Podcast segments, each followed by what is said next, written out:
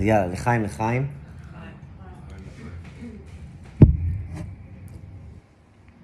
אנחנו סיימנו בפרק ז', הפרק האחרון, שמדבר על עניין האוכל.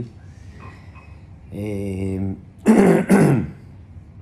התרכזנו בשיעור שעבר, בוא נגיד, נתנו משקל יותר לעניין הגוף, אה, הגוף עצמו וכמה האוכל הוא חשוב ומשפיע. הוא משפיע עליי, על מצב הרוח שלי. היום פרק ח' זה פרק יחסית קצר, והוא ממשיך את עניין האוכל יותר במישור הרוחני. אה, זה ממש כמה נקודות, אה, שאני תמצאתי את זה לנקודות אה, קצרות, ומשם בעזרת השם נמשיך לפרק ט'.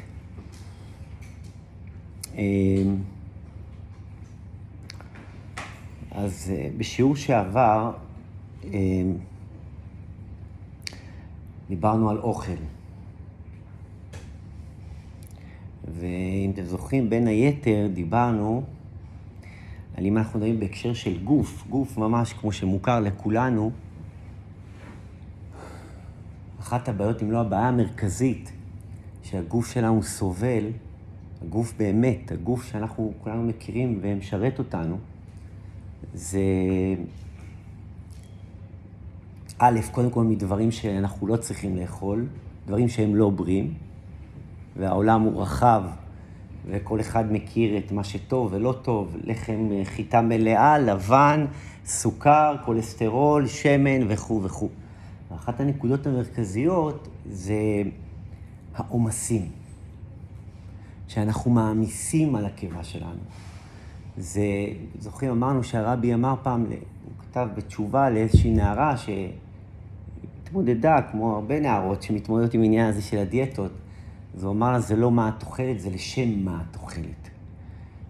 כי כשאדם אוכל לשם התאווה, זו התנהלות מסוימת.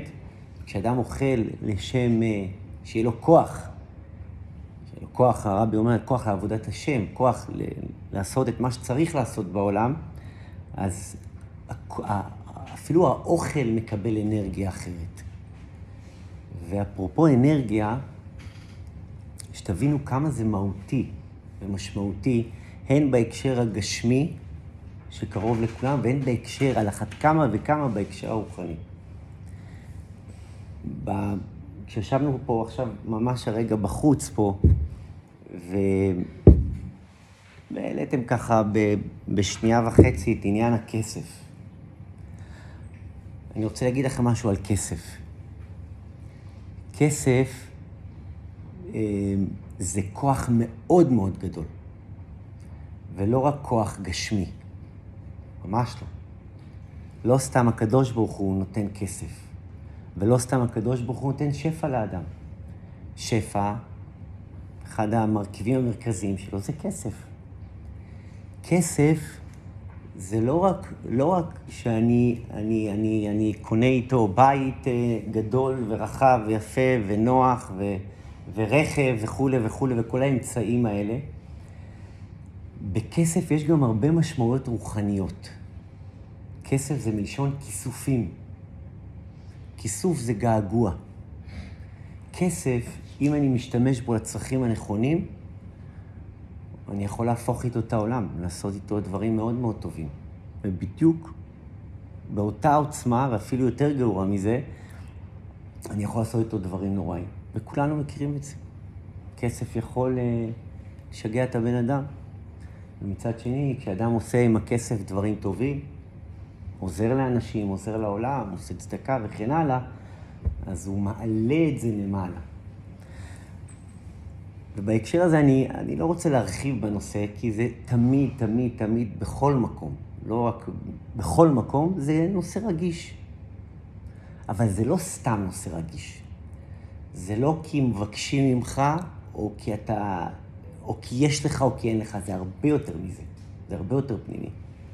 כסף, ביהדות קוראים לכסף דמים. דמים. נכון. למה דמים?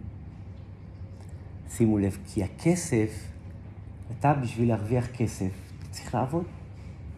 כמו כל בן אדם, צריך לעבוד. וכדי לעבוד, כל הגוף שלך מצטרף למאמץ הזה.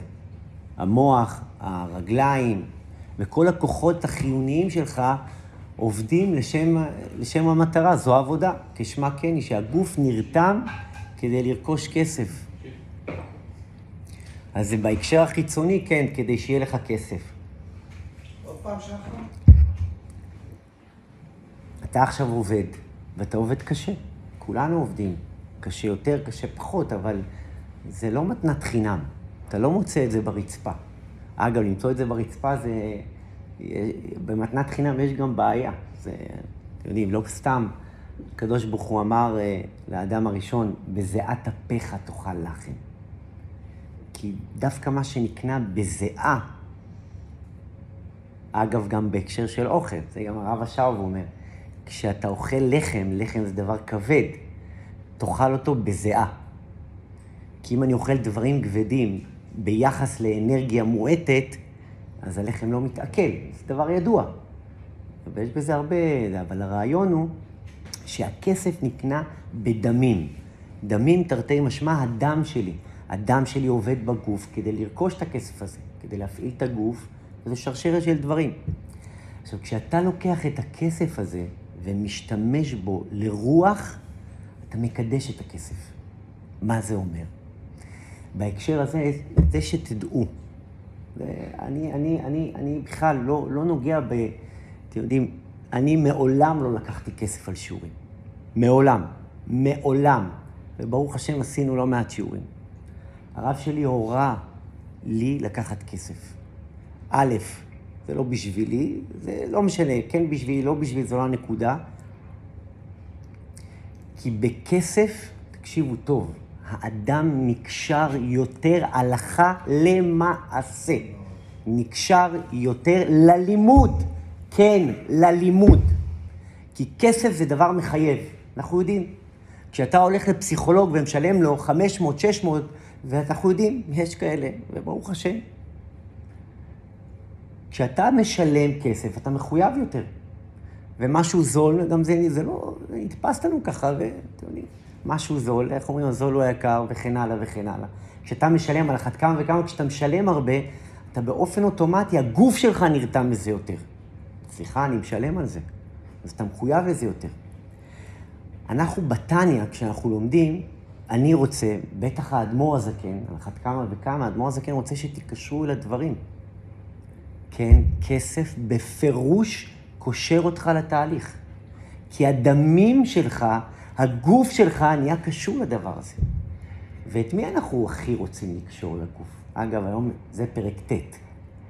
את מי אנחנו הכי, מי, מי עושה לנו את הצרות הכי גדולות בעולם?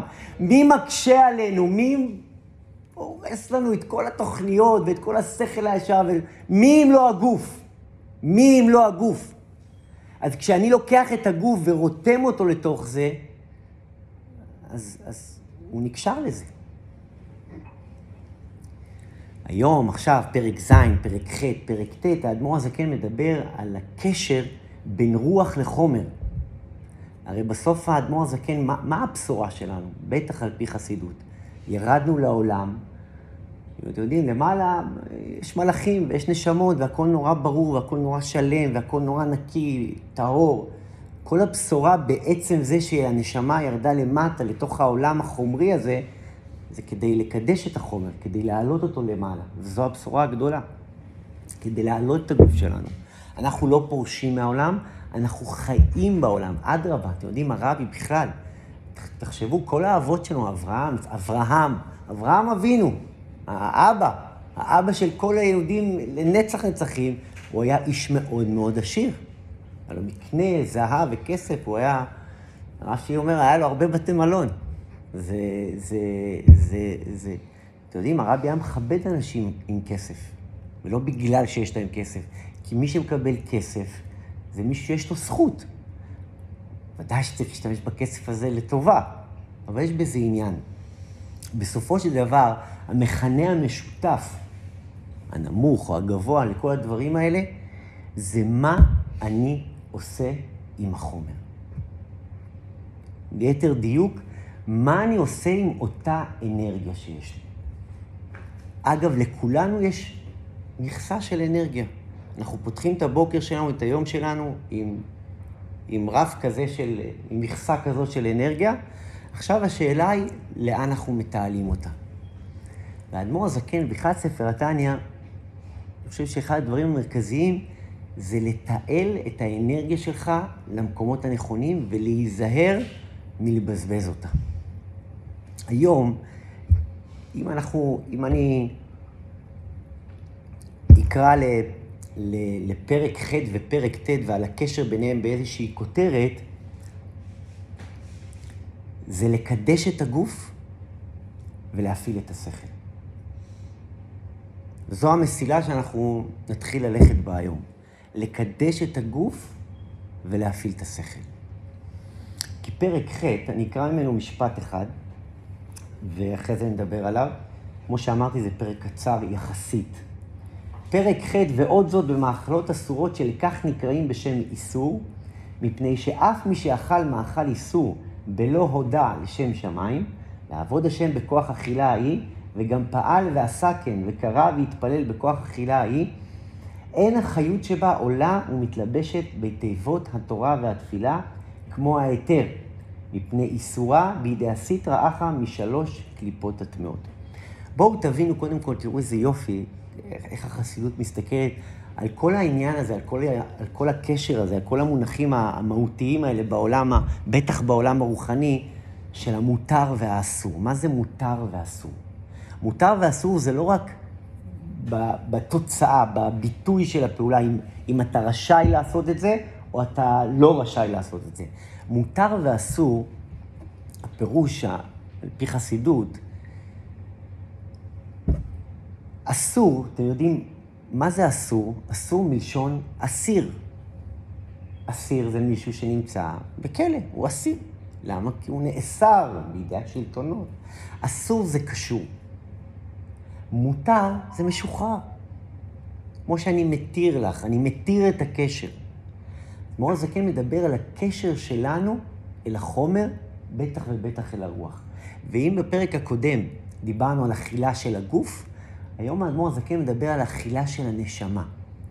כי כמו שבאכילה של הגוף יש דברים שמותר, או נכון לגוף לאכול, ויש דברים שאסור לגוף לאכול, ככה גם לנשמה.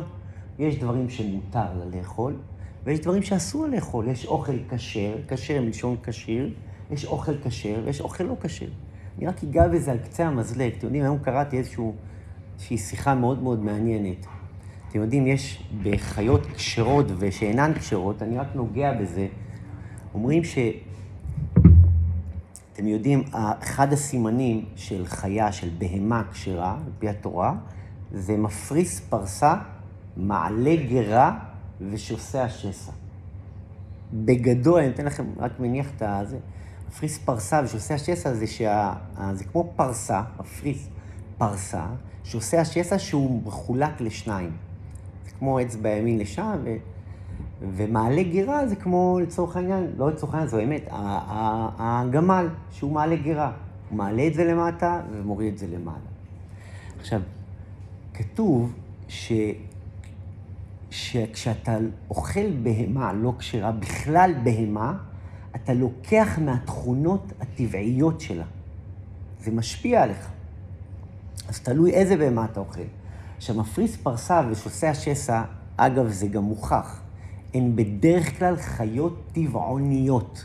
הן חיות לא טורפות. עז היא לא חייפת, חיה טורפת. פרה היא בטח לא חיה טורפת. שור זה קצת אה, יותר מורכב, אבל בדרך כלל הן חיות שלא פוגעות אחת בשנייה. הן לא טורפות אחת את השנייה. מעלה גרה זו בהמה, על פי חסידות, שזה, שהיא מעלה את זה, היא מורידה את זה פנימה, ו, ומעלה, היא, היא, היא, היא לועסת את זה הרבה. זו חיה מרוסנת. הרעיון הוא חיות רכות ועדינות. יש גם, אני חושב שזה היה פרשת השבוע לפני שבועיים, על, ה, על הנץ, שקוראים לו אה, הרעה, הדאה והאיה. אה, כדאי שתשכילו קצת. קוראים לזה בשלוש מונחים, רעה, דאה ואיה. מה זה רעה, דאה ואיה? רעה מלשון רואה, דאה מלשון דואה, מתעופפת, והיה מלשון צועקת. אחד, אחד המפרשים אומר שזה מתייחס לבז. הבז, אתם יודעים מה, מה, מה, מה הוא מחפש? אגב, זו גם יש גמרא כזאת שמדברת על החיה הזאת. מה היא מחפשת? אתם יודעים מה האוכל שלה? זה, זה, זה מדעית, כן? אנחנו ניקח את זה גם לרוח, אבל מדעית, היא מחפשת בגרים, בהמות. מה הנשר מחפש? אגב, אני בתור ילד, באמת, אחי גידל כמעט את כל סוגי העופות בבית. אמיתי. גידלנו נשר, גידלנו תנשמת, גידלנו בז, גידלנו יונה, וכלב, חתול, פרה, מה שאתם לא רוצים היה אצלנו בבית, ולא גרנו במושב, גרנו בבית בתוך בניין קומות רגיל. וכל זה היה בסלון שלנו, אמיתי. והיה לנו גם עורב בבית, ואני מכיר... מה? פרה הייתה למטה, לא אצלנו. או, בכל זאת, היה לנו בית 70 מטר. כן. אבל באמת, גם לא כזה גידלנו אותה, אבל בהחלט זה, היינו גרים בצפת. אז זה משהו שמסתובב שם גם ב... היינו קרובים לוואדי. לא משנה, בכל אופן, אז ראיתי גם את העופות האלה בעיקר, העופות שמתעופפות. גידלנו עורב בשם צביקי, אמיתי. חיה מדהימה, זה מצחיק, אבל זה, זה גם מאוד מאוד מעניין. ואני זוכר בתור ילד, למדתי לא מעט על התכונות האלה. אז על הבאז, שהוא מחפש בגרים, מה זה הוא מחפש בגרים? הוא מחפש את הבהמה, הבהמה גם המתה.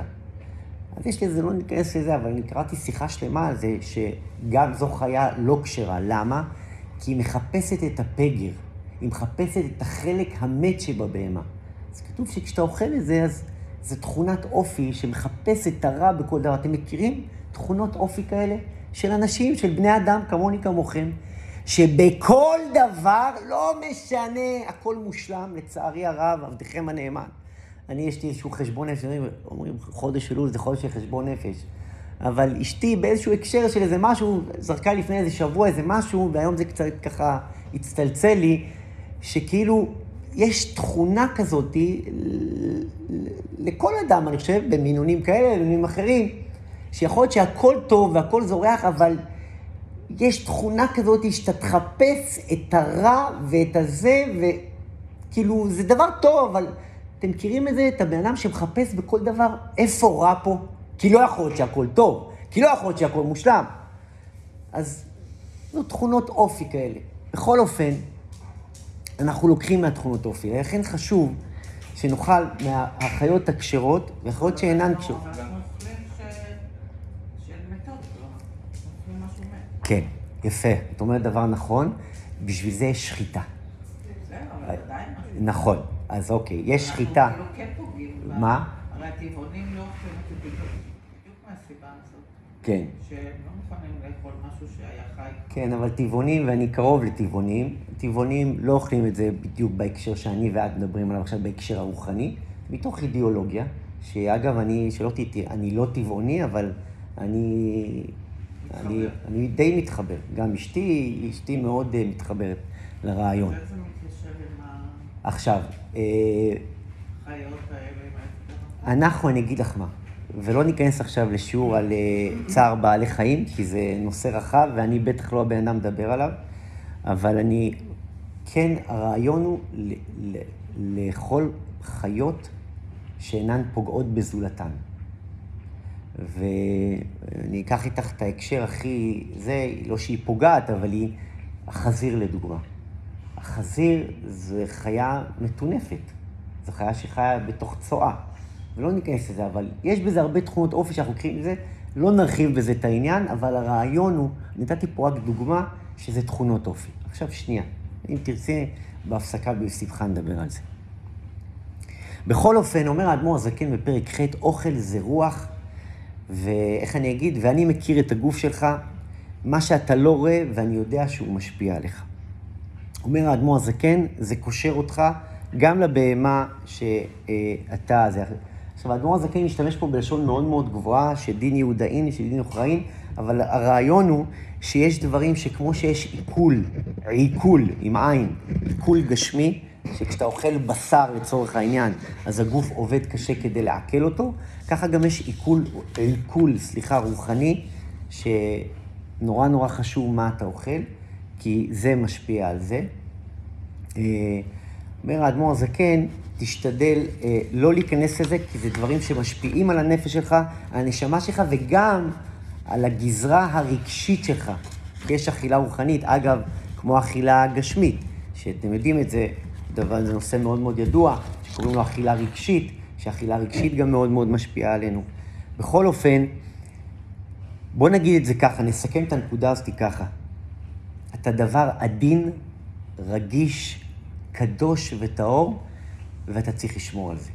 ואנחנו נכנסים פה למסע מאוד מאוד ארוך, וכדי שהקליטה תעבוד כמו שצריך, אתה צריך להכשיר את הגוף שלך, וכמו שאתה מכשיר את הגוף שלך, כך גם בדיוק הנשמה. עכשיו, תקשיבו טוב. פרק ט', פרק ט', אגב, יש איזושהי דוגמה, שעכשיו נזכרתי כי זה כתוב פה, אומרים על השמן, אתם יודעים, שמן, שטיפה של שמן, שדבר ידוע, אני אשפוך טיפת שמן לכוס של מים, השמן יכול לרדת למטה עד הסוף, ומיד באותו רגע הוא יצוף למעלה. זאת אומרת, חסידות זה עניין של הנשמה שצריך לשמור עליה, שהיא חיה בתוך העולם, אבל תמיד צפה מעליו. זה לא עלינו, כמו שמדברים על אדם שהוא נפטר, אומרים עליו טוב שם משמן טוב. למה? כי זה מה שנשאר אחריך. אנחנו נקודה של שמן שאנחנו צריכים לחיות בתוך העולם, אבל עדיין, איך אומרים? stay in and stay above. כאילו, תמיד תהיה שגריר. עכשיו, שימו לב שפרק ט', האדמו"ר הזקן כבר מתחיל לדבר על דברים שמאוד מאוד, פרק ט' הוא מאוד מאוד מאוד מאוד מאוד חשוב, כי הוא סולל דרך לכל שאר הפרקים, בין היתר. ופרק ט' כבר מדבר על העימות, עימות מלשון עימות עם עין, ועל מגרש העימות. איפה מתחולל, הלכה למעשה, איפה מתחולל המאבק שלי ושל כולנו בעצם. וזה רציתי להדפיס, תסלחו לי שלא הדפסתי את זה, חיפשתי מי יש לו מדפסת, נזכרתי רק כשיצאתי מהמשרד. אז נורא נורא חשוב לשמוע את מה שאני אגיד, ונדבר על זה. פרק ט' והנה, מקום משכן נפש הבהמית, מקום משכן נפש הבהמית, שמקליפת נוגה בכל איש ישראל ובלב, בחלל שמאלי שהוא מלא דם, וכתיב כי הדם הוא הנפש. תקשיבו טוב ללשון פה. הדם הוא הנפש, ולכן כל התאוות והתפארות וכעס ודומיהן הן בלב ומהלב. הן מתפשטות בכל הגוף וגם עולה למוח שבראש לחשב, תכף אני אסביר, ולהרהר בהן ולהתחכם בהן, כמו שאדם מקורו בלב, ומהלב מתפשט לכל האיברים וגם עולה להמוח שבראש. קודם כל, אתם יודעים, מבחינה פיזית, איך זה עובד בגוף. מבחינה פיזית בגוף, אדם, אדם באמת שעובר לנו בגוף, הוא אדם, ביסוד שלו הוא אדם שהוא בלי חמצן. אדם בלי חמצן, הוא נכנס, קודם כל, זה, זה סירקולציה שנמשכת כמובן כל היום. הלב שלנו מחולק לשתי עונות, נקרא לזה שני חללים. הוא מתחיל מהחלל הימני, הוא נכנס ללא חמצן, משם הוא עובר לריאות, ומהריאות הוא אוסף משם חמצן, נכנס אל החלל השמאלי, שמה מקום משכנה של הבהמית, תכף נדבר על זה, ושוב פעם הוא יורד, מתפשט לגוף, זה מה שאומר אדמו"ר זקן, אני פשוט קצת מוריד את זה, מתפשט לכל הגוף, וככה חוזר חלילה ומתפשט. אומר האדמו"ר הזקן, תקשיבו טוב,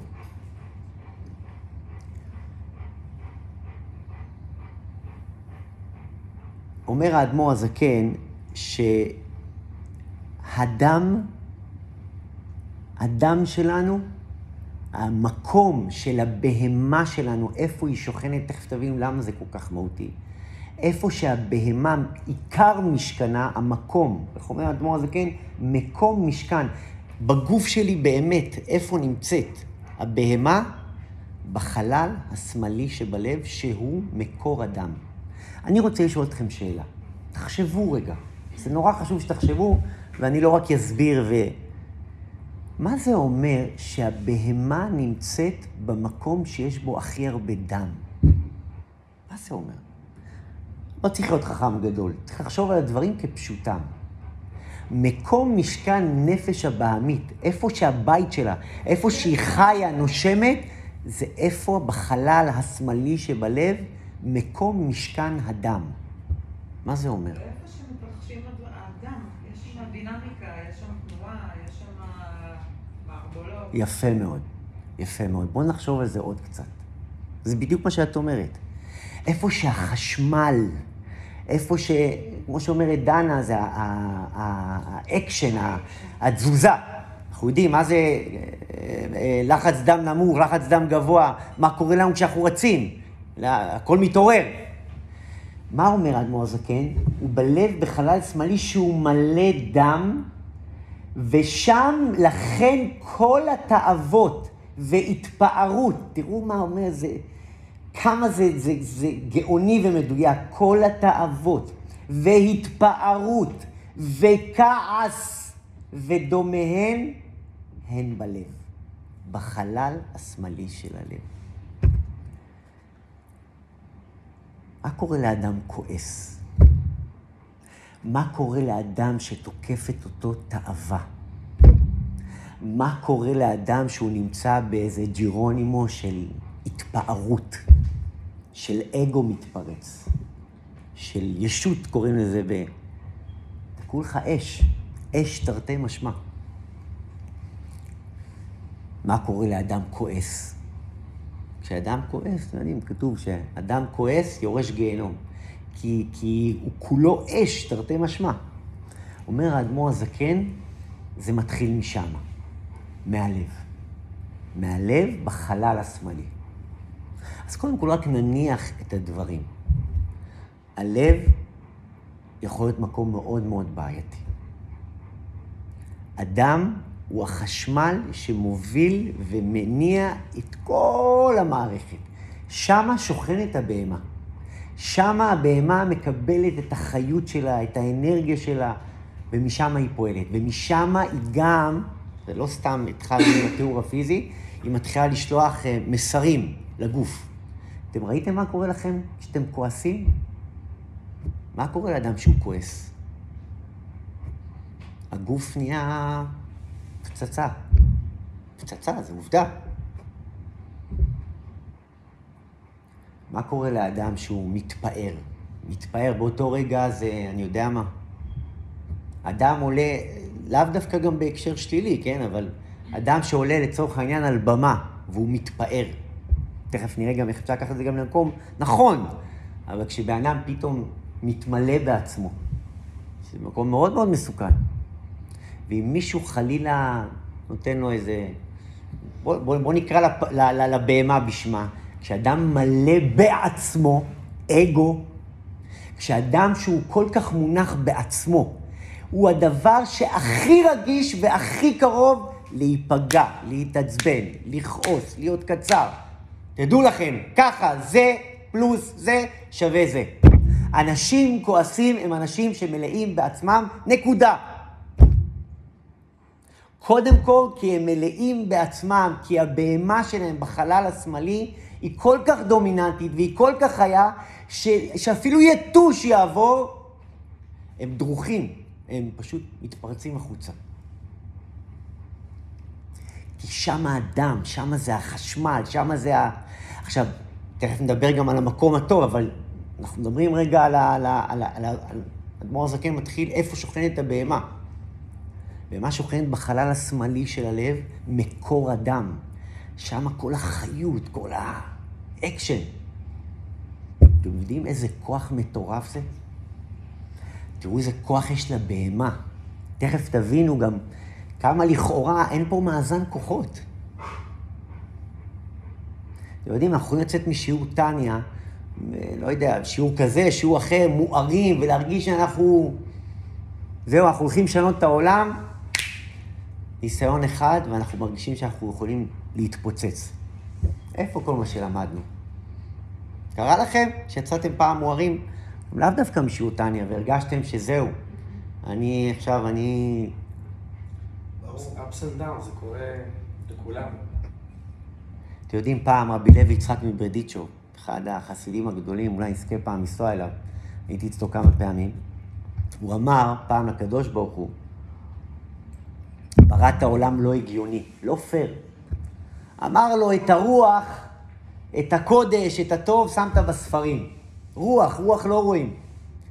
ואת התאוות, ואת החומר, ואת הזה, שמת במקום הכי נראה, הכי חומרי. הוא אמר, הוא אומר, איך, איפה יש, איזה, איזה, איזה מאזן כוחות יש כאן? אז הוא אמר, רבי לוי יצחק, הוא היה סנגור של עם ישראל, הסנגור הכי גדול. אז הוא אמר, אם היית שם את התאוות בספרים ואת הרוח בחומר, מי היה חוטא? תראו, זו השקפה מדהימה. הוא אמר לו, אם היינו רואים את הרוח כל כך מוחשית וכל כך טובה, כמו שאנחנו רואים כסף, אוכל, וואלה, מי היה חוטא? ואם היית שם את התאוות בספרים, אז זה בספר, מי, מי מבין מה זה? אבל רק שתבינו, שמה הבטריה נמצאת. שמה נמצאת הבהמה. שהוא מלא דם, הוא כתיב כי הדם הוא הנפש. הוא מהלב ומתפשטות בכל הגוף, וגם, שימו לב, עולה למוח שבראש, משם זה עולה, לחשב ולהרהר בהן ולהתחכם בהן, כמו שאדם מקורו בלב, ומהלב מתפשט לכל האיברים וגם עולה למוח שבראש. כמובן, משם הוא כבר שולח מסרים. מסרים כאלה, מסרים כאלה, ומשם הוא שולח מסרים גם למוח. הרי אתם יודעים, כשהלב, כשהתאווה תוקפת אותי, היא משתלטת גם על המוח. היא תעשה הכל, אבל מישהו פעם הצליח לעצור את עצמו באיזושהי תאווה? זה קורה, זה יכול לקרות. אנחנו, בשביל זה אנחנו לומדים טניה. אבל קרה לכם פעם שהייתם באיזה אטרף, באיזה crave של... ולאו דווקא אוכל. תאווה, וכל אחד והתאוות שלו, ברוך השם, יש כמה כאלה. כשהתאווה תוקפת אותך, אתה...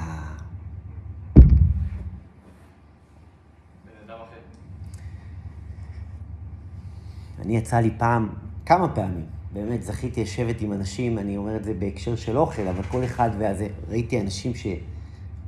אתה רואה אנשים ששולטים בזה. זה מדהים, מדהים, מדהים. אתה רואה, יש center, יש מוח.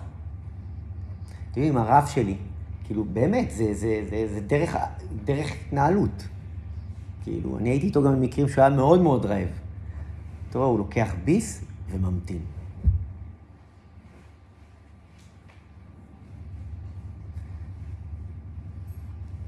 בכל אופן... או, רגע. חד משמעי. היום את כבר מפתיעה פעם, לא מפתיעה, היום את, בדיוק, חכי, בוא נשמע את האדמו"ר הזקן. האדמו"ר הזקן, תאמיני לי, דנה, הוא כל כך מכיר אותך, והוא כל כך יודע את מערכת ההפעלה שלך, ואדרבה ואדרבה ואדרבה ואדרבה. את, את, את נכנסת לדלת אה, פרוצה, לדלת פתוחה. האדמו"ר הזקן, אדרבה, הוא רוצה, הוא רוצה להשתמש בזה. הוא רוצה שתיקחי את הדבר הזה. אבל קודם כל תביני איזה כוח יש לך. לא, כל עוד התאווה מביאה אותך למקומות חיוביים. נכון. אם היא מביאה אותך למקומות לא טובים, זה שליליים. בואי נפתח אני ואת את שיר השירים, תראי מה זה אהבה. אהבה מתפרצת, אבל הכל בסוף, חכי, בואי נגיע. בואי נגיע לאיך מתעלים את זה. ודאי. בסוף כל העניין זה להשתמש באנרגיה הזאת. כי גם את האנרגיה הזאת, הקדוש ברוך הוא הוריד אותך עם האנרגיה הזאת. בואו נראה עכשיו, בואו נשאיר את זה להלאה. אנחנו מדברים על הנפש הבעמית, מתחילים לדבר עליה. אחר כך אומר האדמו"ר הזקן, אתם יודעים, שלמה המלך, אני חושב ששלמה המלך אמר, תראו מה הוא אמר.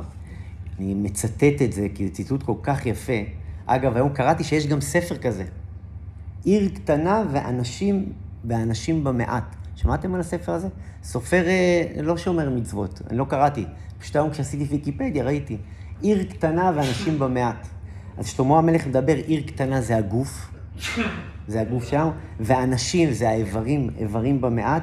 הוא בא אליה, ככה כתוב, הוא בא אליה מלך גדול, מלך גדול זה, זה הבהמית, היצר הרע, ובנה עליה מצודים גדולים, הוא השתלט עליה. ומצא בה איש מסכן וחכם. איש מסכן, תראו איזה לשון יפה. מלך גדול ואיש מסכן וחכם.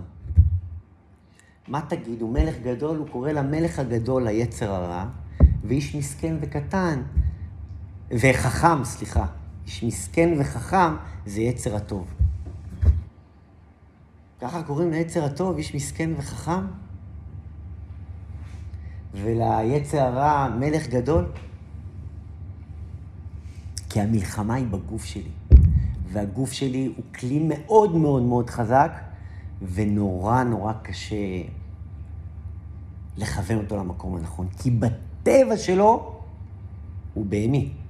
בגלל זה אגב קורא לזה, תכף אנחנו נקרא את זה בלשונו של האדמו"ר הזקן, הוא קורא לה בהמית נפש החיונית.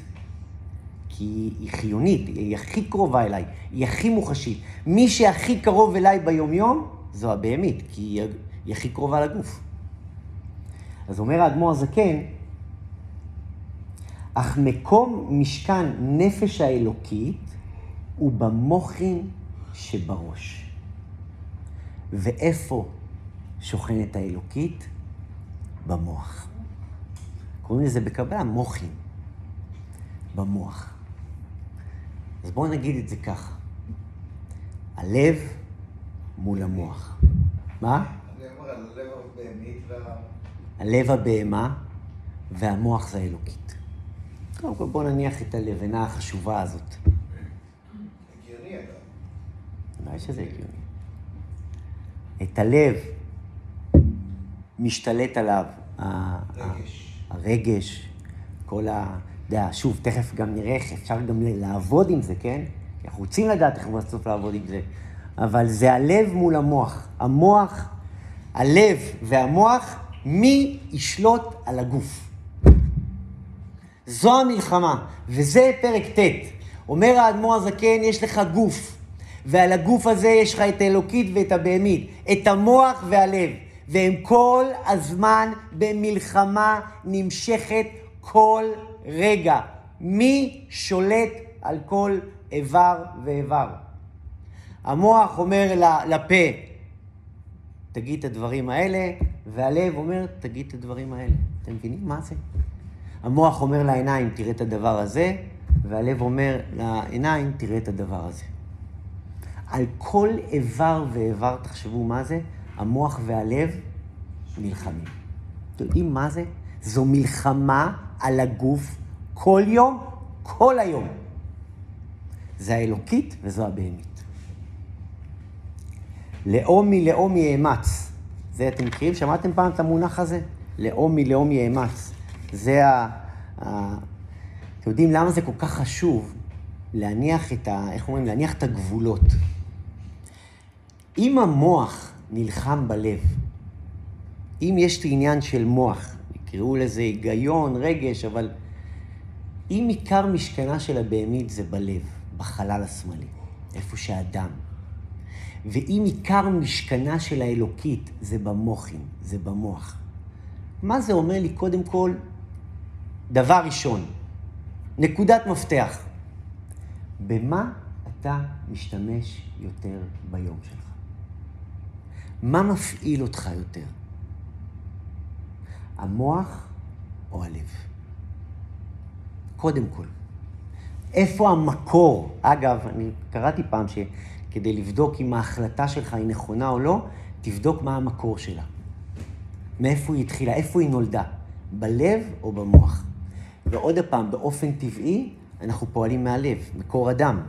זה, זה מה שמניע אותנו. זה שתי ישויות מוחלטות, נפרדות לחלוטין, שזו באה בציר כזה וזו באה בציר כזה. למה זה כל כך חשוב? אני חושב שנגענו בזה בעבר. כי מוח והלב, אין להם באמת מה לדבר אחד עם השני.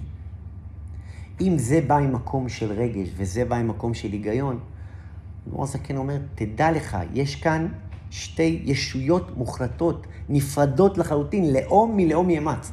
זה כמו, להבדיל אלף אלפי הבדלות, כמו, אני יודע מה, כמו האיראן וישראל. אני לא חושב שגם השמאלנים היום חושבים שבאמת יש סיכוי לשלום עם איראן, לצורך העניין. כי איראן רוצה להשמיד אותך, וישראל, אני לא חושב שהיא רוצה להשמיד את איראן, היא רוצה להגן על עצמה מפני איראן, אבל אין סיכוי, זה שני דברים שפועלים אחרת. עכשיו, למה זה כל כך תהומי וחשוב? קודם כל, לפני שנראה איך מתעלים ואיך עובדים ואיך מתנהלים בתוך זה ביום-יום.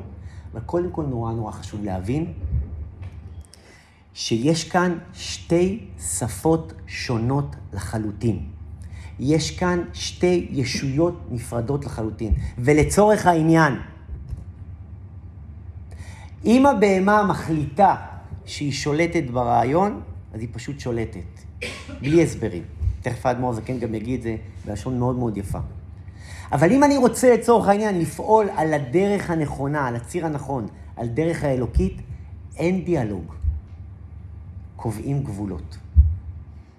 תדעו לכם, הדרך הכי טובה לצאת לדרך, הדבר הראשון, הראשון, תדעו לכם בכל דבר, זה גם דבר ידוע. הדבר הכי חשוב, כשאדם עושה עבודה פנימית, הדבר, אחד הכלים הראשונים שהוא צריך לעשות, לקבוע גבולות. בגלל זה זה הדבר שהכי קשה לנו. הדבר שהכי קשה לאדם זה גבולות. והדבר שהכי צריך האדם זה גבולות. תמיד תסתכלו על ילדים. כי הילד הזה, אני תמיד הולך לילדים, כי ילדים זה תמיד מראה נורא נורא. מה קשה הכי הרבה לילד? גבולות. ומה הילד הכי צריך? גבולות. מה, אתם חושבים שהבוגר גם לא אותו דבר? בדיוק אותו דבר. אגב, גם הילדים מראה שלנו בקטע הזה, אבל... אני רוצה לספר לכם איזשהו, אני מצטט את זה עכשיו, שהיה איזה חסיד, שכחתי את שמו, שהוא אמר על המלחמה בין האלוקית לבהמית בתוך הגוף שמתחוללת לי בגוף. אז הוא אומר, נתתי לו, קמתי בבוקר, נתתי לו מכה. הוא חיכה לי מעל השמיכה. הוא נתן לי מכה והחזרתי לו מיד. המשכתי ללכת, צחצחתי שיניים, ואז הוא נתן לי סנוקרת. אומר. סנוקרת, אתם יודעים, זה וואחד מכה. והוא אומר, ולא ויתרתי, ניצחתי. למחרת בבוקר הוא חיכה לי ונתן לי נוקאוט. הפיל אותי בחזרה למיטה. חשבתי שלא לקום, אבל ברגע האחרון קמתי. שהשם יעזור לי שאתן את המכה האחרונה. מה זה? זה לא סתם, זה ציטוט של איזה חסיד מאוד מאוד גדול. אתם יודעים שבסוף המלחמה אין בדיוק הכרעה. אתם יודעים מי מכריע? מי שממשיך להילחם. זו נקודה מאוד מאוד מאוד מאוד חשובה. אתם יודעים, פעם אה, הייתה, איך קראו לה? גאולה כהן. שמעתם? הייתה גרה בתל אביב, אני חושב, נכון? היא הייתה פעילה בלח"י וכל מיני... אז פעם אחת, אני לא יודע אם הרבי הזמין אותה, אבל פעם אחת היא הייתה ב-770, באיזושהי התוועדות שם אצל הרבי. והיא הייתה אורחת שלו, ו... והרבי שם דיבר על עניין של שטחים, והחזרת שטחים, וגבולות, ו... ואז כשהסתיימה ההתוועדות, אז אה, הרבי ביקש מהמזכיר שלו, הרב גרונם, שייקח אותה, שילווה אותה לשדה תעופה. אז אה, היא אמרה לו, לרב גרונם, היא אמרה לו, אני לא הבנתי בהתחלה מה קשורים תלמידי ישיבה לדיבורים של החזרת שטחים. החזרת שטחים, גבולות. אבל כשהרבי העמיק בנקודה, הבנתי ש... ששטחים זה עניין נפשי. שכל המלחמה שלנו, המלחמה שמתחוללת בתוכנו, זה על שטחים. הבהמה רוצה כמה שיותר שטחים, והאלוקית רוצה כמה שיותר שטחים.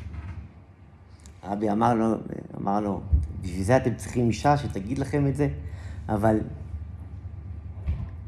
בסוף, אתם יודעים, זה חומר... ימנית קיצונית. מה? הייתה ימנית קיצונית. ימנית קיצונית. של... אה, נו, אה, כן, הייתה בליכוד. צחי הנגבי. אני מניח שהנושא הזה גם אה, היה קשור אליה, אבל רגע, אמרת שהראש. לא, הראש, המוחין, עיקר משכנה של האלוקית זה במוח, ועיקר משכנה של הבהמית זה בחרה השמאלי שבלב, אוקיי? עכשיו, אמ, אומר האדמו"ר הזקן, שתי ישויות נפרדות, הראש. שיש מלחמה בתוכי. זה ה- ה- לא, לא, לא, לא, אני אעז- אני אעז- אני אעזור לך. השטחים זה הראש, לא, לא, לא. והשטחים זה הלב. לא, לא. בדיוק. שניהם רוצים כמה שיותר שטחים. זה חומר למחשבה, חבר'ה, תחשבו, זה נשמע לכם אולי קצת גבוה, אבל זה כל כך... זה, זה, זה, זה, זה להסתכל על הדברים רגע מצורה אחרת. כאילו, כמה, כמה הגוף שלי משועבד למוח וכמה הגוף שלי משועבד ללב. כמה אני משעבדת את כל אחד מהאיברים שלי לציר הזה או לציר הזה. עכשיו, רק שתבינו, זה, זו הלבנה הראשונה, אבל זה נמצא בראש וזה נמצא בלב, וכל אחד מהם רוצה למשוך את כל האיברים לכיוון שלו. רגע, שנייה, גם זה מה שהיא התחילה ואמרה. שנייה, איך אתה עושה את ה... איך אתה עושה את ה... בואו ניתן לה... יפה. אז קודם כל אני רוצה להגיד לך, אני חושב שגם נגענו בזה בעבר, אבל תכף האדמו"ר זקן גם ידבר על זה, אבל הלב זה כלי סופר חשוב. השאלה היא, איפה נולדה ההחלטה, המעשה שלך? אם המעשה, או ההחלטה, או האקט שאת עושה, הוא התחיל במוח וירד אל הלב, זה מעשה אחד. אם זה התחיל בלב והמשיך אל השכל, זה מעשה אחר. אני בוודאי ובוודאי ובוודאי שצריך לרתום את הלב. אין שאלה. נראה לך שהלב, הלב זה, הלב זה, זה סתם, הגוף והנפש זה אחד. סתם הלב נותן חיות לכל הדבר. כי אם אני ואת נעבוד רק עם השכל, פעם, פעמיים, שלוש, בפעם השלישית את כבר לא תבואי. אם לא יהיה חיבור של הלב אל הדברים, זה לא זה. הרעיון הוא איפה מקום משכן הנפש. איפה היא שוכנת? איפה את מבלה יותר במשך היום? בלב או בשכל? והדברים הם פשוטים. זה בסוף נוגע לכולנו. אבל בוודאי ובוודאי שצריך לרתום אותם. אגב, תכף... אתם יודעים מה, אני לא אמשיך. בואו ניתן לאדמו"ר הזקן להמשיך לדבר. אומר האדמו"ר הזקן, וכמו שכתוב לב חכם לימינו, והיא אהבת השם כרשפי שלהבת מתלהבת בלב משכילים, המבינים ומתבוננים בדעתם, אשר במוחם בדברים המעוררים את האהבה. עכשיו אומר האדמו"ר הזקן, בואו נדבר על האלוקית. בואו נדבר על הלב. אנחנו רוצים את הלב. אנחנו רוצים להשתמש בו. אנחנו רוצים חיות. אנחנו רוצים להרגיש. אנחנו רוצים להתאהב. אתה-. ודאי, חד משמעי. אומר האדמו"ר הזקן, תתחילי להפעיל את השכל, לעורר אותו. האדמו"ר הזקן פה אומר להתבונן ביקר השם ובגדולתו. להתבונן בדברים הטובים, הנכונים, ושהם יעוררו את הלב. לצורך העניין, אגב, כל החלטה שלך בחיים, עם בעלך, עם הילדים שלך, עם העבודה שלך, עם כל דבר. הרי בסוף, כשהשכל פועל טוב, אנחנו יודעים מה נכון, מה לא נכון. מה צריך לעשות, מה לא צריך לעשות, כשהשכל פועל נכון. אומר האדמו"ר הזקן, תאמצי את הציר הזה. תתחילי להפעיל את הראש שלך הרבה יותר ממה שאת מפעילה אותו. תתחילי להתבונן בדברים. אתם יודעים שיש לי איזה מישהו שהוא הוא מטפל, הוא מטפל בגוף, הוא מטפל ב... אתם יודעים, הוא נתן לי משל מאוד מאוד יפה. הוא, הוא מצייר את זה ככה, אבל לי באופן אישי זה נגע. אנחנו קומקום שנמצא על הגז. קומקום שנמצא על הגז. יש אש נמוכה ויש אש גבוהה. כשהאש נמוכה, מים מתחממים. כשהאש גבוהה, המים ממהרים לבעבע. על איזה אש אנחנו נמצאים? ככל, תדעו לכם, ככל שהמוח שלנו יתבונן בדברים ויבין את הדברים, ככל שנשתמש בו יותר, ההתנהלות שלנו תהיה אחרת לגמרי. ומאידך גם ההפך. ככל שהלב שלנו יפעל יותר, אתם יודעים שבדרך החסידות, כמעט על כל דבר, אדמו"ר הזקן מבקש להתבונן בדבר. כל- אתה אומר, סליחה, שהלב הוא אימפולסיבי יותר? ודאי, זה התבוננות? תראי, קוראים לזה, קוראים לזה מוח שליט על הלב. שהמוח שולט, המוח עובד איתו, אבל הוא שולט בו. את יכולה לאהוב את הילד שלך, את יכולה לעשות, לחנך את הילד שלך, כל עוד המוח נמצא שם. זה בדיוק אותו דבר, את משתמשת בו, אבל מי שולט במי? מי מנהל את הסיטואציה? זה דברים פשוטים. זה דברים כל כך חדים כדי להבין מי מפעיל את מי. זאת אומרת, האדמו"ר הזקן, שהאלוקית, כל הבטריה שלה, הכוח הטענה שלה, האנרגיה שלה, זה מכוח השכל, מכוח ההתבוננות. כשאני מפעיל וחושב על הדברים, ואני מתבונן בדברים. אגב, בסיטואציה עצמה, מן הסתם, לא יודע מה, אני בוויכוח, אני באיזושהי סיטואציה לא... זה לא הזמן להתבונן. בגלל זה, אגב, אנחנו דיברנו על זה ואנחנו נדבר על זה עוד הרבה פעמים. אחד המקומות שהאדמו"ר הזקן, בכלל החסידות, מאמצת את המוח, כי הוא, זה רגע של מחשבה, זה הרגעים לפני שאנחנו הולכים לישון. לא כשאנחנו עייפים מאוד, רגעים לפני, כשיש שקט. חסידות מאמצת את הרגעים האלה לרגעים של התבוננות.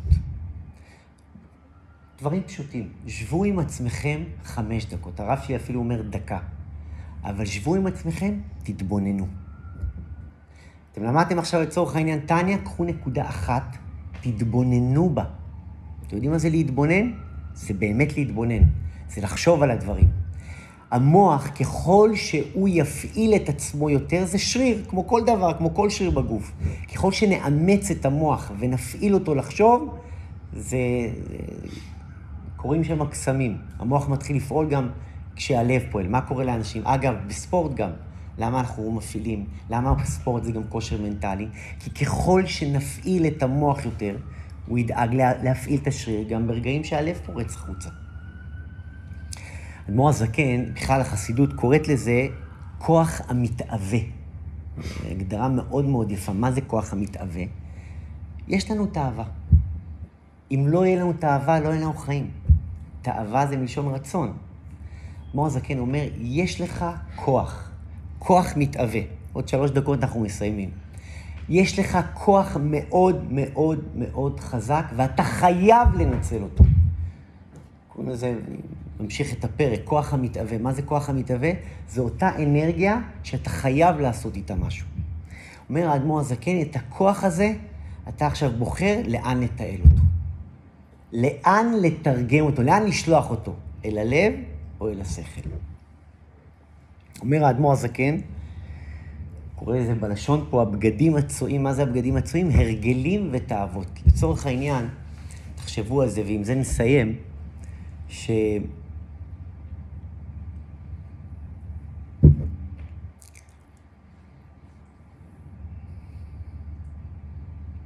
אומרים שכשהגוף מבין שזה טוב לו, הוא נרתם לזה. כמו שהגוף מבין מתוך הרגל, אגב, ניקח את הדוגמה הכי פשוטה והכי מוכרת. אדם אוהב מתוקים, מלוכים, אלכוהול, אה, whatsoever, כל אחד וההתמכרות שלו. הגוף שלו מתמכר לזה, תרתי משמע. והגוף שלו משתעבד לזה בצורה הכי מוחלטת שיש. מה קורה לאדם שנגמל מזה? נגמל מסוכר, נגמל, אני יודע מה, מבורקסים. לא רק שהוא מתרחק מזה, הוא נגעל מזה. איך יכול להיות? איך יכול להיות שאדם ש, ש, שאהב כל כך מתוקים, הוא אהב אפילו לעשן, איך יכול להיות שאותו דבר שהוא לא רק שהוא אהב אותו, הוא אפילו היה מכור אליו, איך יכול להיות שהוא הוא לא נגעל מזה? מה הוא עשה? הוא ניקה את הגוף. הוא הכשיר את הגוף.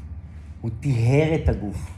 וברגע שהגוף, ברגע שהמערכת עובדת ככה, הגוף עצמו מתחיל להבין שוואלה, זה לא טוב. אני שמעתי הרבה אנשים ש... ש... ו... ש... וכמה מהם אני מכיר שהיו באמת באמת מכורים לסיגריות, וכבר שניים, שלושה כאלה אמרו לי שהיום הם מסתכלים על סיגר ומרגישים שכאילו בן אדם שמעשן הוא כמו מאפרה מהלכת. אותו אדם שהיה מעשן שלוש חפיסות של פרלמנט, איך יכול להיות? כי הגוף נהיה נקי. שימו לב. אתם יודעים, אני חייב להגיד לכם משהו. היום קראתי איזה משהו מדהים, מדהים, מדהים. אתם יודעים שהתאווה, הבולמוס של התאווה, זו נקודה מטורפת. הבולמוס הכי גדול של התאווה. תיקחו את התאווה הכי גדולה שלכם. אתם יודעים מתי שיא האנרגיה שלה? מתי התוקף והכוח שלה הכי חזק? מה? זה אומר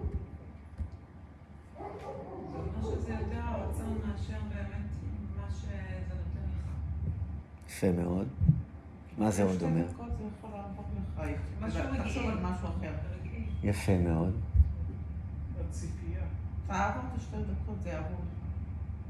את יודעת, אה, דוד המלך אומר, ועל זה יש, אני חושב, את הפירוש של רבי נחמן מברסלב, הוא אומר, עוד מעט ואין רשע. הוא אומר שכל... עוד מעט ואין רשע. רבי נחמן אומר, שאני אני חושב שגם דיברנו על זה, שהניסיון הכי גדול זה מעט.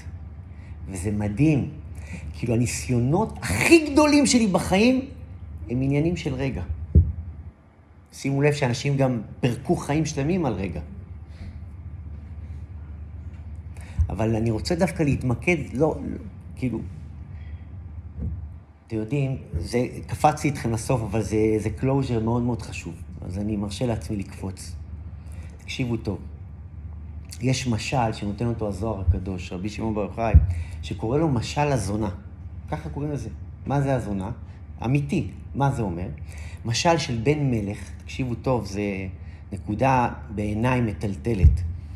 שבן המלך, שהמלך בערוב ימיו הרגיש שהוא כבר, אה, זהו, הוא הולך להיפרד מהעולם, ויש לו בן יחיד, והבן הזה הוא כל עולמו. עכשיו, הוא המלך, ויש לו את כל האימפריה לרגליו. אבל הוא אומר, כאילו, בסדר, אז לתת לבן שלי את כל הממלכה וזה, אבל אני רוצה למות גם בסביבה טובה. אני רוצה לראות ש... שעשיתי משהו טוב גם עם הבן אדם, כי עם הילד, שיש, שיש לי יור- יורש ראוי, שיש מענץ'. אז uh, מה הוא עושה? הוא לוקח זונה, באמת אה, זה, והוא רוצה לראות אם לילד שלו יש מידות מוסריות. אז הוא לוקח, אה, מזכיר את שירותיה, ושולח אותה לפתות את הבן. רוצה לראות אם הבן ישמור על המלוכה ולא ירד אה, לזנות. עכשיו, זה נשמע לכם משל, כאילו, סיפור כזה, אבל אם הזוהר הקדוש מספר אותו, אז יש פה משהו מאוד מאוד חשוב. שואל הזוהר הקדוש, הזונה, מה התפקיד שלה? תקשיבו טוב, מה התפקיד שלה? להאזין. לא, ל- ל- סליחה על הביטוי, להכניס אותו לעבירה, להכניס אותו למיטה. זה ששלח אותה, אבל מה היא באמת רוצה? זה ששלח אותה.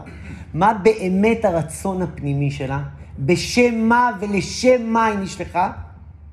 הרצון הפנימי, זה כבר פרקים מתקדמים, רצון פנימי, רצון חיצוני. לעשות לו מבחן. לעשות לו מבחן שמה? שמה? שהוא יצליח.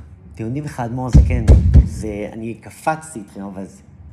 אתם יודעים שגם הבהמה, אגב, זה מחבר את מה ששתיכן אמרתם, שהבהמה, זאתי, הלב, הרועש והבהמי והברדק, בסוף, בסוף, בסוף, בסוף, הוא רוצה טוב. תגידו, מה קרה לכם רגע, הרי תחשבו על זה, כשהתאווה תוקפת אותך, אין אלוקים, אין שום דבר שעומד לך בזה. אתה באמוק לזה. מה קורה רגע אחרי זה? איך יכול להיות, עכשיו אני שואל שאלה פשוטה, איך יכול להיות שברגע אחד הדבר הכי מדהים בעולם פתאום התגלה כדבר הכי חלול וחסר משמעות? הרי, הרי זה לא בנוי ככה. מים מרווים, מרווים. איך יכול להיות שמים יכולים להיות גם מרווים וגם מייבשים רגע אחרי רגע? איך יכול להיות שאור הוא גם... אה, תחשבו על זה רגע, אני לא סתם מחדד את הנקודה. איך יכול להיות שמשהו שב, שבשעה שבע הוא היה הדבר הכי מדהים בעולם, בשעה שבע, ואגב, אני לא רק מדבר על תאווה של אוכל ועל תאווה של מין, מה התשובה לזה? התשובה לזה, שבאיפה זה נולד? מאיפה זה נולד? כי אם זה נולד מהמקום מה, של התאווה, מהמקום של הלב, זה מתגלה כדבר חלול לחלוטין. כי סליחה על הביטוי, סליחה מכבודכם, אבל זה לשם ה... כי כשאתה עושה אהבה עם אשתך, אז יכול להיות גם דבר מדהים. אבל כשאתה עושה, סליחה על הביטוי, ומה לעשות? כשאתה עושה תאווה, אתה רואה איך אתה גם מרגיש אחרי זה. בהמה. איך שלא תקראו, תתרגמו, וסמים, ואלכוהול, וזה וזה וזה וזה, כולנו בסוף מכירים את זה בצורה כזו או אחרת, או לא יודע מה. ואני לא מדבר רק על זה, בכלל כל דבר. כי בסוף, ויש כאן משהו עוד יותר עמוק, כי גם הבהמה, ותדעו לכם, זה אור חדש על הנקודה הזאת, כי גם הבהמה רוצה שתעמדי בניסיון. כי גם הבהמה זו אותה, סליחה, אותה זונה שרצתה בסוף שתעמדי בזה. כי אותה בהמה נשלחה כדי שתעמוד בזה, כדי, כדי להעלות אותך קדימה. נסכם את השיעור, חברים. העימות והמגרש, אנחנו מתחלקים בין לב לשכל, שתי ישויות נפרדות לחלוטין, ודרך לעבוד איתם היא על ידי קביעת גבולות חד משמעית וברורה ו- וחזקה. האלוקית, הנפש האלוקית נמצאת במוח והבהמית נמצאת בלב, בחלל השמאלי. לכן מכאן אני יכול להבין עם מה אני צריך להשתמש יותר, והדברים אה, ברורים וחשובים. האלוקית, כדי לחזק אותה, אתה צריך לחזק את השכל, את המוח, את ההתבוננות. הלב, מחז... אה, הבהמית מחזקת עצמה על ידי הרגש, כדי להפעיל אותך על ידי הדם, וזה תאווה, קנאה, כבוד וכל המקורות האלה של אדם. יש לנו כוח מתהווה, והכוח המתהווה הזה הוא כוח מתפרץ וחשוב מאוד שכדאי לעבוד איתו, אבל אם נעבוד בין בציר של המוח, בין בציר של הלב, אנחנו נכוון את הכוח הזה לתאווה הנכונה. הבהמית במקורה רוצה את ההפך לגמרי. היא, אגב, לפני זה, אני קפצתי איתכם, אבל אתם יודעים, האדמו"ר הזקן פה נותן שורות ארוכות, דף שלם, על, ה, על הנפש הבהמית, על הנפש, ה- סליחה, האלוקית, ותראו, ופה הוא אומר, ו, ומה רוצה? הוא אומר, הנפש האלוקית רוצה לרומם אותך, להביא אותך למיצוי השליחות שלך בעולם, וכן הלאה, לגלות את הקדוש ברוך הוא. ותראו מה הוא אומר בסוף, בסוף, בסוף, בשורה האחרונה של הפרק. אך נפש הבהמית שמהקליפה, תקשיבו טוב, מהו רצונה? אם דיברנו על הרצון של האלוקית במשך דף שלם, פה הוא אומר בבהמית, רצונה להפך ממש.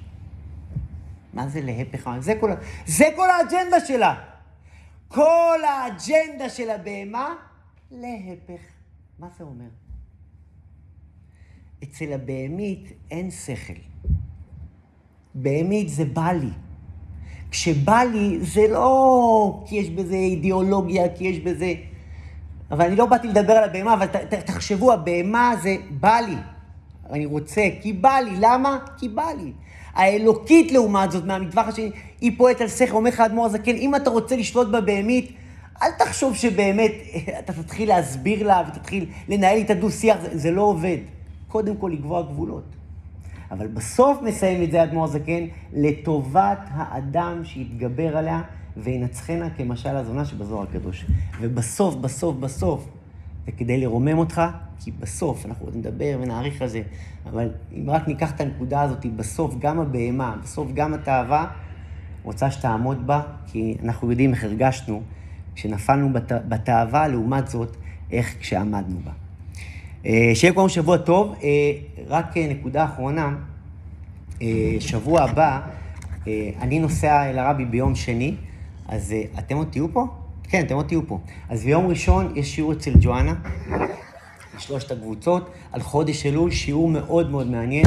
אני אשמח מאוד מאוד שתבואו, גם יש שי מאוד מאוד נחמד מהבית חב"ד שלנו לראש השנה, ולחיים לחיים, שבוע טוב.